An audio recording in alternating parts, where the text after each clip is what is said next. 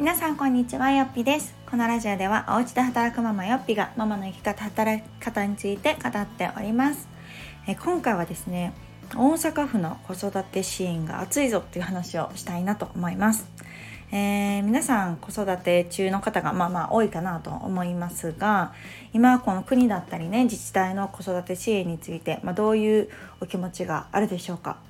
なんか私は子供が生まれるまでなかなかねこういうことまあ知らなかったんだけれどもいざ子育てするとねあなんかこれにこんなにお金がかかるのかとかあ子育てってこの時期に一番お金がかかるのかみたいなお金のかかり時でかつそれがいくらぐらいなのかっていうのも結構リアルに感じるようになってきました。でうちはね今、えー、上の子が2年生小学校2年生で下の子が2歳です。であのまあこれぐらいの年齢でかかるお金って言ったらね、えー、まあ保育園代ぐらいがまあメインだったかなと思います。であの今上の子は公立の小学校にいてるんですけれども小学校はねやっぱり全然お金かかんないですねありがたいことに、まあ、全然っていうのがまあどれぐらいかって分かんないですけども月1万円かかってないぐらいじゃないかな、うん、と思います。でえっ、と保育料はまあ高いんですよ。ただまあ保育料はね、まあ、人によって違うかもしれないんですけどうちの場合は、えー、年の差5歳差があるんですね上の子と下の子。なので上の子が年長の時に下が0歳で入園してその1年間は半額だったんですね。っていうのも2人目特典で半額だったんですけど、えー、上の子が小学生になったら下の子はもう1人目扱いなんですね。これが悲しい。悲しいことに、えー、なので今もそうですし、まあ、去年1歳クラスも満額払っていますので2人目特典が受けれないっていうような状態なのでまあまあな金額を払っております。でまあ、でもね保育園はいろいろしてもらってるしと、まあ、もうそこは割り切って、えー、支払ってはきているんですけれども、えー、私たちの、まあ、ただ恩恵の部分で言うと、えー、保育料の無償化がですねうち上の子のちょうど多分3歳になるなってすぐぐらいとかな半年後ぐらいに始まったんですよね。なのでほぼほぼ3歳以降3歳4歳5歳クラスは保育料っていうのはかからずに行けました。これはめちゃくちゃありがたかったですね。これはあの大阪府に限らず全国どこでもそうですけれどもあのプラスアルファのね給食費とかまあ、その他のお金はいりますけれどもその保育料がないっていうのはめちゃくちゃ大きかったです。のでこれはすごく恩恵を受けているなと思っているので、まあ、今下の子が満額でもまあまあいっかというかしゃあないかと思っております。のでまあ保育料がねなくなったらかなりあの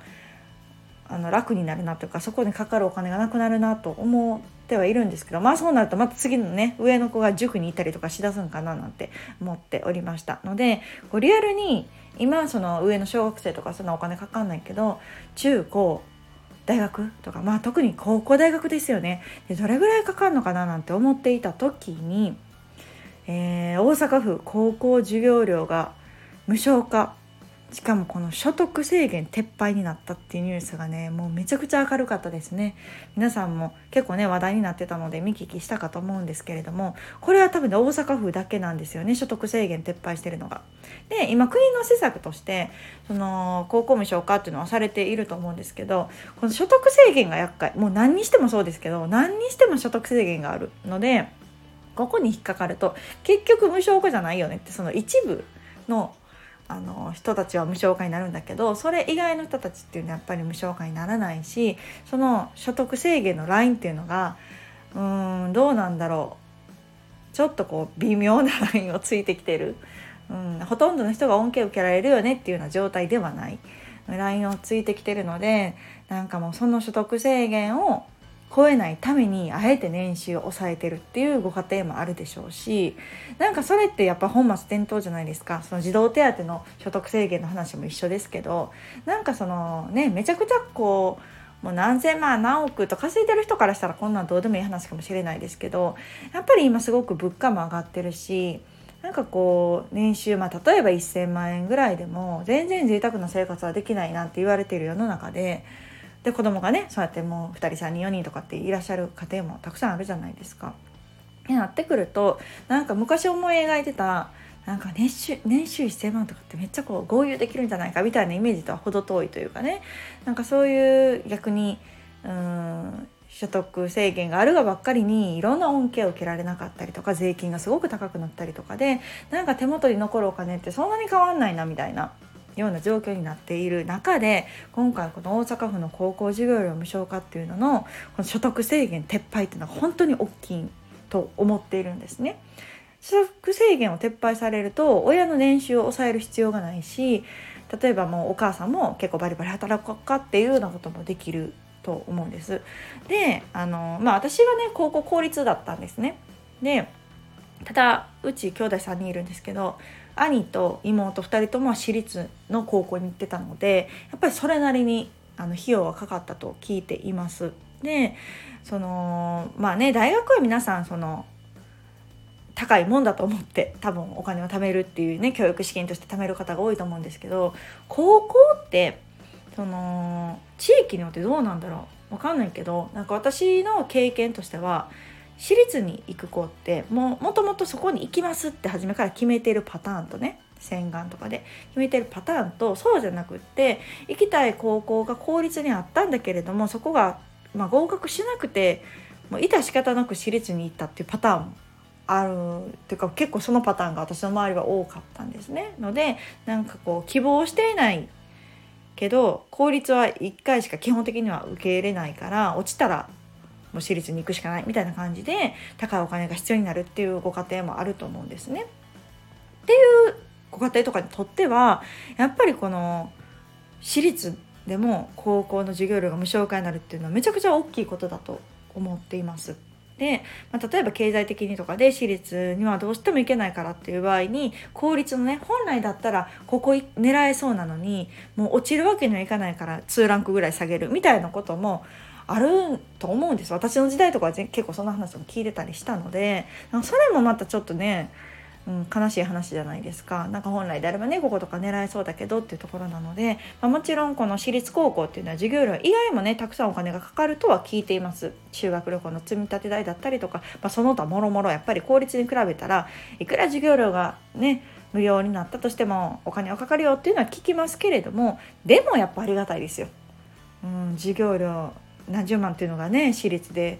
無償になるであれば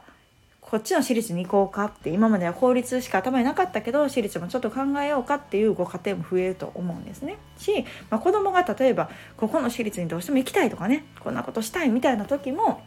そういう制度があれば無償化っていうものが適用されればあじゃあ行ってみたらとかその他のお金が多少かかってもね行ってみたらって言ってあげられるっていうのはすごく可能性が広がるなというふうに、うんうん、感じました。あとはそうだな高校が無償化になることによってこう一つ前の選択肢も変わってくるパターンがあるんじゃないかと思います。というのは、えー、例えば中学受験とかね、ま、中学校はお金結構かかると思うんですよ私立に行ったらかかると思うけどでも、まあ、トータルで考えて高校が無償化になるんだったらじゃあ中高一貫行こうかとかね中学受験してみようかっていうような選択肢を取る方も増えるんじゃないかなと、うん、思うしあとそうそう私がああなるほどと思ったのが例えばちょっとこううんなんか障害があったりとかしてでその私立の高校しか行けないでもお金はすごくかかるっていうので書き込みされてた方がいてそのご家庭の方、まあ、お母さんでしょうねはやっぱすっごい助かるって書いてたんですよね。もううちの子供的にはもう私立に行くしか選択肢がない中で私立イコールやっぱり高いお金がかかってくるっていうところをカバーしてもらえる授業料だけでも無料にしてもらえたら全然違いますっていうふうに書かれてああ確かにこういうパターンもあるんかと思うとねなんかその吉村さんがおっしゃってたけどその私立公立関係なくやっぱりこう行きたいところに行ける子供がねっていう可能性を広げるっていう意味であの所得制限を撤廃するっていうお話をされててもう私は大拍手です。もう素晴らしいと思って大阪に住んでてよかったっていうふうにうんうん、思いました。しかも結構やっぱり早いんですよね。スピード感がある。なんかこういうのって結構ニュースとかで聞きはするけど果たしていつからなんですか？みたいな 状況ってあるじゃないですか。そのね、いつからかよく分からんしほんまにやるんかなみたいなのがあるんですけどなんか今回に関しては2024年度からねもう高校3年生から優先的に、えー、撤廃をしてで段階的にして2026年にはもう全ての学年で授業料が無償化になるらしいんですよ。すごくないですか？めちゃくちゃ具体的なので今中1の子かな？はもう高校が完全に無償化になるっていうような計算らしいです。もううちめっちゃ適応してるやんみたいな まだうち2年生と保育園児やからしかもねこの一時的なものじゃなくて継続的にやりますっていうのをおっしゃっていたのでちょっとここはすごく期待をしたいところだなと思っています。あとそうすごいのが大学もね大阪公立大学、まあ、めっちゃ賢いと思うんですけどここも授業料ね無償化。大学ですよ。無償化っていう風にやっていくっていうのを言っていてもね。大学ってめちゃくちゃお金かかると思ってたのにもうここ行ってくれたら授業料かからんやみたいな。もう最高すぎるなと思って。ね、高校大学ってめっちゃお金かかるって思ってたけど。でもこれをね実行してくれたらまあねまさかまさかの大学まで授業料かからないのみたいな。ねことになったらもう最高なんですけどなんかこれがねなんか大阪だけじゃなくって全国に広がってほしいなと思うしあと大阪に住んでる別の県奈良県とか兵庫県とかに高校ね行ってる子たちもなんか無償化にするっておっしゃってたのでなんかそれもすごいなと思いましたもうなんかこんなことができるんですねなんかこれでこそなんかちょっとそのね異次元のって前岸田さんおっしゃってたけどこれでこそなんか異次元だなってちょっと思いましたね。岸田さんじゃないけど。吉村さんだけど。ちょっとこう、ね、今直近のリアルなこう私の生活にね直近する話としてはめちゃくちゃあのありがたいなと思っています。あとは大阪府はねちょっと独自でいろいろやっていて少し前に、えー、お米のねこれまた面白いんですよ、えーと、1万円分のお米券お米クーポンまあペイなんですけどね。を、えー、1万円分じゃないか5000円分か。そう。1人につき5,000円分子供1人につき5,000円分の配っててうちも2人なんで1万円分いただいたんですけど交換できるっていうね1万円分のお米券をいただいてでまたそれがね第2弾するらしいんですよ9月に。もう最高すぎるわと思ってお米もねめっちゃ食べるしねやっぱり1回買ったらやっぱ3 4,000円するじゃないですか。ねそれがいくら分？うちで言ったら子供2人の第2弾までいったら2万円分かお米がもらえるっていうのをね結構そう2万円もらうよりなんかちょっと嬉しいかも。お米もらえるみたいな感じで。まあお米以外もねなんかベビーフードだったりとか他のものに変えるっていうこともできるみたいなんですけど、まあ、うちはお米が一番あの食べるのでそうそう交換をしてます。みたいな。なんかこういうのをねなんかこうすごく実感するような還元をしてもらえるとああやっぱりその払ってる税金が何かしらの形で還元されてるなって感じるなんかそれが大事かなと思うんですよね皆さんやっぱ税金払ってるからね、その税金が一体何に使われてるのかとか自分たちの生活が少しでも楽になってるのかとかなんかそういうふうな実感できるものとして還元できるされているって実感できるっていうのはすごく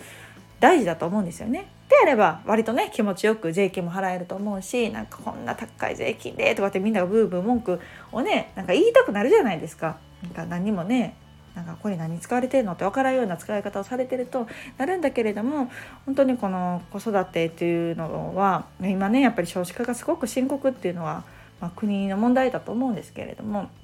でもこうまさに今子育て、まあ、ただ中の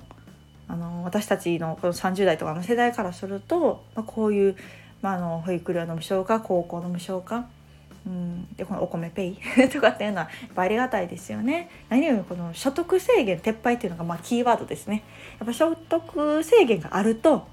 ぱ何かしらにこうギスギスしますよね国民が。そうなので親の収入によってその子どものねなんかこう待遇が変わってくるっていうのもやっぱりちょっと疑問に思うところだし、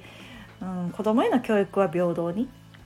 うん、国の資産としてなんかやってほしいなっていうのをすごく思っていたのでなんかこう大阪府がまず率先してね、うん、まずは高校の授業料無償化私立でも、うん、公立でもで所得制限を撤廃ってなるとここでこれでこそやなっていうのをすごく感じたのでなんか嬉しくなったのでねお話をさせていただきました。皆さんはご自身の自治体とかどのようにお考えでしょうか？私はできるのであれば次は保育園。保育園っていうかあの2人目ですね。その上の子が小学生になったら2人目の子を1人目扱いにはしないでほしいっていうこの、ね、上の子が何年生だろうが2人目は2人目なので、ね、お金はどんどんかかるので上の子が何歳でも2人目3人目はちょっと認めてほしいなっていうのを思いました、まあ、うちはもう一応今年で終わりかな。今2歳クラスなので来年から無償化になるんですけれども、まあ、今後の人たちのためにもなんかこういう、うん、2人目半額っていうのは上の子が何歳でも適用してほしいなっていうのが次の願いでありますっていうのをちょっと個人的に話しておこうと思います。ではまた次回お楽しみに。さよなら。